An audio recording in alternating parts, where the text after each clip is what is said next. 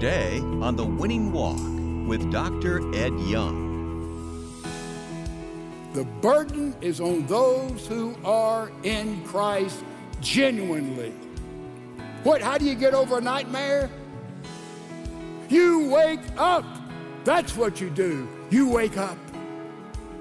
And that's what we must do as members of the family of God. The truth is, Jesus was a politician in the purest sense of the word. Welcome to the Winning Walk with Dr. Ed Young. Today, Dr. Young shares his message, Wake Up, and reveals that politics is about relationships. And as a Christian, you are to be about relationships just like Jesus was. His words will encourage you to be engaged in politics for God's glory. So stick around.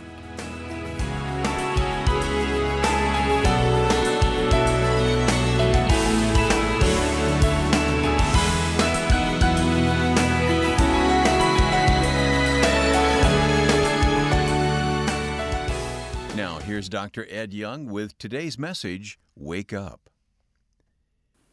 Jesus was a great politician with a pure definition because he was in the relationship business, was he not? He established where you and I can have a relationship with God in Jesus Christ. He established we can have a good relationship with ourselves. He established where we can have a relationship with others. So Jesus was a divinely appointed, given politician in the purest sense of the word. Why has the church been asleep in this critical moment of history? It has happened before. You look at the book of Revelation, you see there in chapter number three, Jesus is writing to the church, and he's writing to various churches, seven of them to be exact. And he comes to the church at Sardis, and it sounds like the modern church in America today. Look at what he says I know your deeds, and you have the reputation of being alive, but you're dead. Wake up. Strengthen what remains and is about to die for I have found your deeds unfinished in the sight of my God. Remember, therefore, what you have received and heard, hold it fast and repent. And if you do not wake up, I will come like a thief, and you will not know at what time I will come to you. To the church at Sardis, he says to all the churches today, wake up. Wake up. The church in history many times did not wake up. And therefore, we ask the question why has the church, the total body of Christ, basically been asleep? What has happened to us? What, what took place? First of all, I would say there's a misunderstanding of church and state. And I've dealt with this many times, but you need to hammer this in your mind. It's an idea that somehow the church could be separated from the state, and therefore the church needs to be silent, particularly in the area of politics, when Jesus was the consummate politician that dealt with relationships, but the church has been silent. When there is a vacuum, what happens? Nature abhors a vacuum and something fills in. Look at Korea today. South Korea is the most Christian nation in the world. North Korea, you go there and try to build a church, try to preach the gospel of Jesus Christ. It would not be tolerated. Look at nations around the world. Freedom religion is long since gone to the Muslim countries and many Western countries. There's this wall of separation of church and state. In the United States, we see it standing. What has the church done? I thought about the story of the news reporter who went into a bar and he had his mic with him. And a good old boy redneck was down there in happy hour, you know, one of these guys who uh, know everything and are street corner philosophers and cowboys, and he was drinking a, from a mug over there, and the reporter went over there and said, Could I ask you a question? He said, oh, Shoot, just ask me anything. He took another gulp. And the cameraman was there and put the mic in front of him. He said, What are the two biggest problems in America? And he said, took another drag and said, I don't know and I don't care. He said, It's amazing. You got both of them right in the first that question. Apathy, asleep, at ease in Zion would be the biblical terminology for it. We don't understand separated church and state. Get this, get this once and for all. I've dealt with it many times standing right in this place. The idea that there is a wall between church and state, the way it is interpreted by left wing progressives, is totally inaccurate. You do not find that phrase in the Constitution, the bylaws, or any of our foundational documents. Where did it come from? When Thomas Jefferson was elected president, most of the Christians in the colonies opposed him. They said he was not a Christian, which was right. At best, he was a deist. But all the Baptists voted for him. Interesting. All the other Christians denominations voted against him, but Jefferson was elected. And therefore, after he was elected, a little Baptist association in Danbury, Connecticut, wrote him a letter of congratulations, and they said, Mr. President, we hope you will stop the establishment of religion in all of the colonies. Now, what does that mean? In Connecticut, then, the official religion of the state was the Congregational Church. And many of the colonies had their own particular denomination or abomination in which they encouraged all people, and they got preferential treatment from the state government, from the, from the colonies. You got it? And they were writing saying, We hope this will not happen. And Jefferson wrote a letter and said there is a wall of separation, paraphrase, between the church and the state, and the state should never give preference or establish any religion in and of itself. We have freedom of all religions, and not freedom from religion, as some would have it interpreted in order to silence the church. So understand it is a misunderstanding of the separation of church and state that has kept a lot of the churches from saying, well, we can't deal in politics. Also, there's a misunderstanding of the gospel. In the NRB meeting in Washington, National Religious Broadcasters had a convention, and one of the prominent Bible preaching, teaching individuals on television, I'll not call his name, all of you would know him prominent. This person really seeks to teach the Bible. And he said to a group in the NRB convention, he is not going to speak on anything controversial in order to preach the gospel. Now, I was stunned at that. And I would ask anybody, what in the world do you think the gospel is? First, there is bad news, and then there is good news.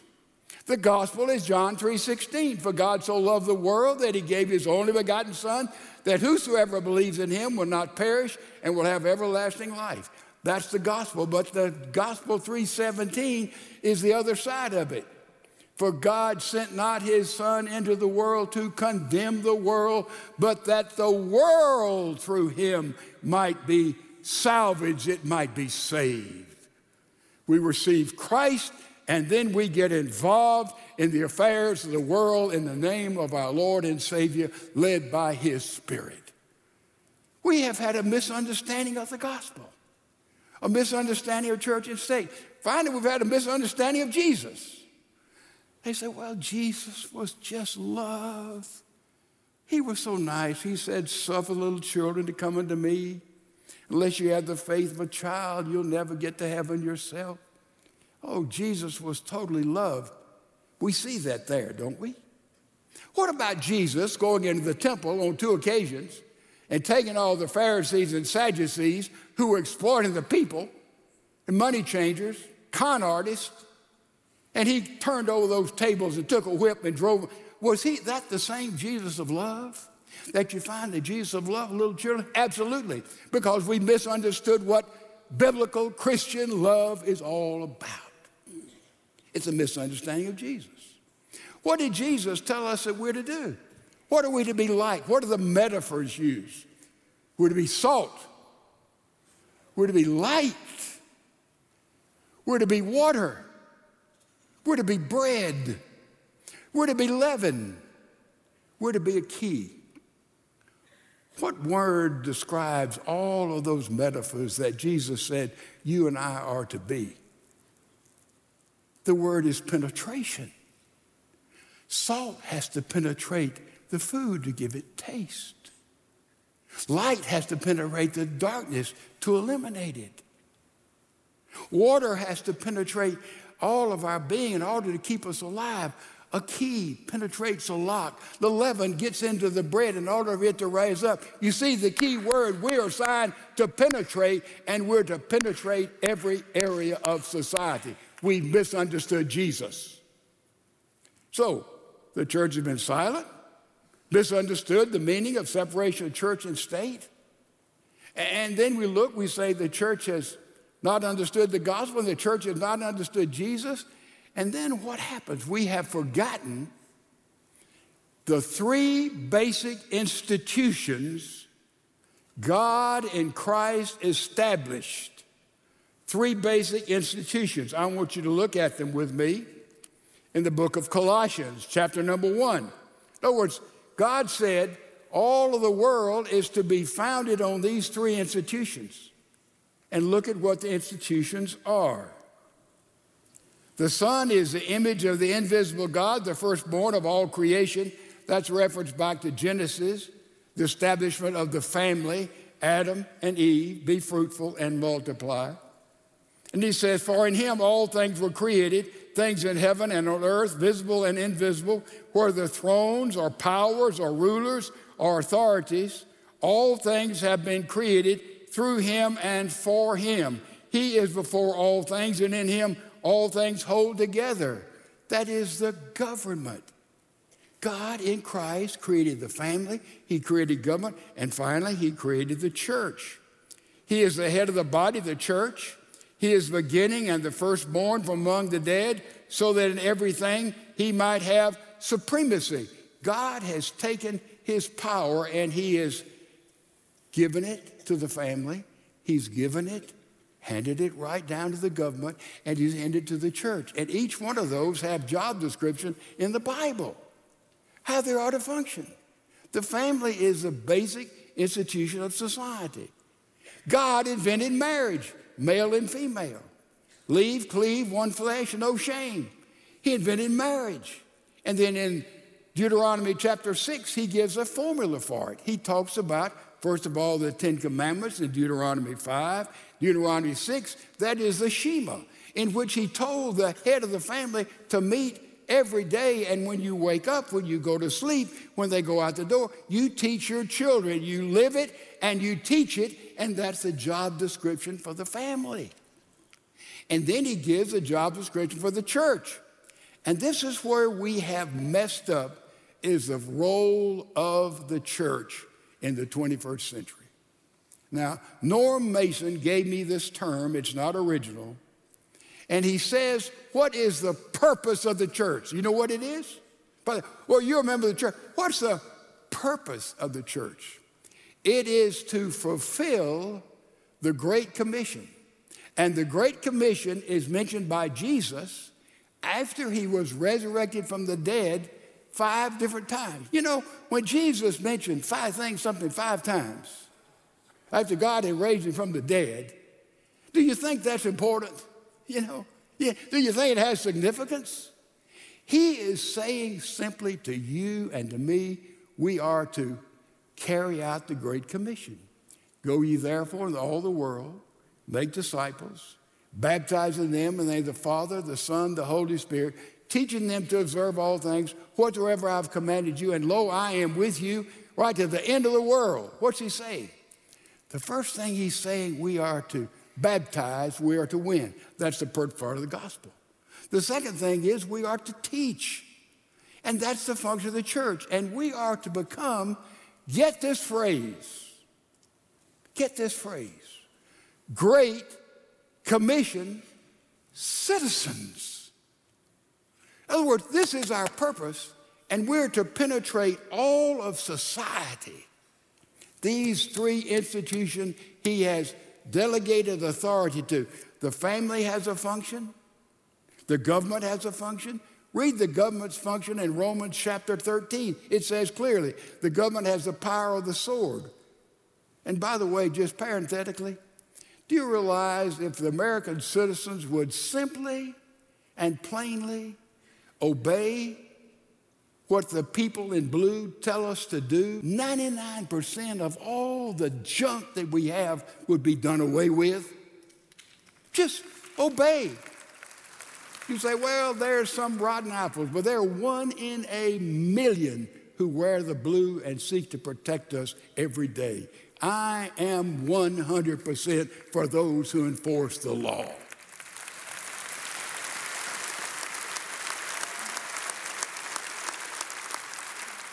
So, here we are. Delegate authority to the family, the father, the mother, what they are to build in their kids, the kind of home it should be. Delegated authority to the government. They're to carry the sword. We are to be obedient. We're to be citizens. And delegated authority to the church. And this is where the church needs to stand up and be counted. Ladies and gentlemen, do you realize that we are so much like Nazi Germany? Well, that's so much, so hard to say. When Adolf Hitler took power, he brought together 18,000 leaders of the biblical churches of Germany, 18,000 of them. And he promised them they'd be freedom and independence and they'd be able to worship and do wherever. As a result of that, Niemöller, Martin Niemöller, went out and spoke to Hitler afterwards and said that, look, the role of the church, and we cannot support that direction in which you're leading Germany. In that conversation, Hitler responded to him and said, You're a pastor. You take care of the church, and I'll take care of the people. That's exactly what we're hearing. Oh, well, you take care of the church, and we in the government take care of the people. Remember the bottom line of all this? One nation under God. We are under the administration today. They want it to be one nation under the state. You take care of it. You do baptize, you preach, you be nice, you be kind, you help people, you love one another. But my goodness, don't get in the business of the people. Don't get in the political area in the sense that we have defined it. 18,000 pastors were present. 18,000. And 3,000 of them opposed Adolf Hitler. Another 3,000 joined in. And by the way, I would guess that three fourths of the churches that go by name of church today has already joined into the wokeist agenda. I think I can prove that, about three fourths. And, and there in Germany, 3,000 opposed him, 3,000 were for him, and there were 12,000 who said, you know, we're just not going to do anything. We're just going to sit by and play our hymns and do our carols and talk about everybody coming to Jesus. We're not going to get out in that dirty, slimy area of politics, and we've abdicated our role, and we are not becoming, as we must become, great commission citizens because out there we have a chance to give our witness for Christ. That's who we are. That's what we must become. If we do not, ladies and gentlemen, America is gone and the world is gone. The burden is on those who are in Christ genuinely. My brothers and my sisters, ladies and gentlemen, down the road in history, if we see the devastation of the Judeo Christian culture which we've established in the Western world and America, you and I, those who are alive, will hear a whistle and remember perhaps how we did not take the challenge of the hour and stand and engage the godless culture in which we find ourselves. We'll hear that whistle. What's the answer? What, how do you get over a nightmare? You wake up. That's what you do. You wake up. And that's what we must do as members of the family of God.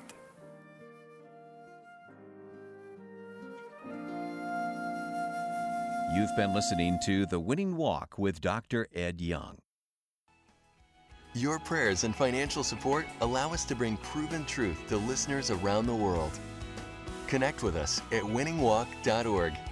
That's winningwalk.org.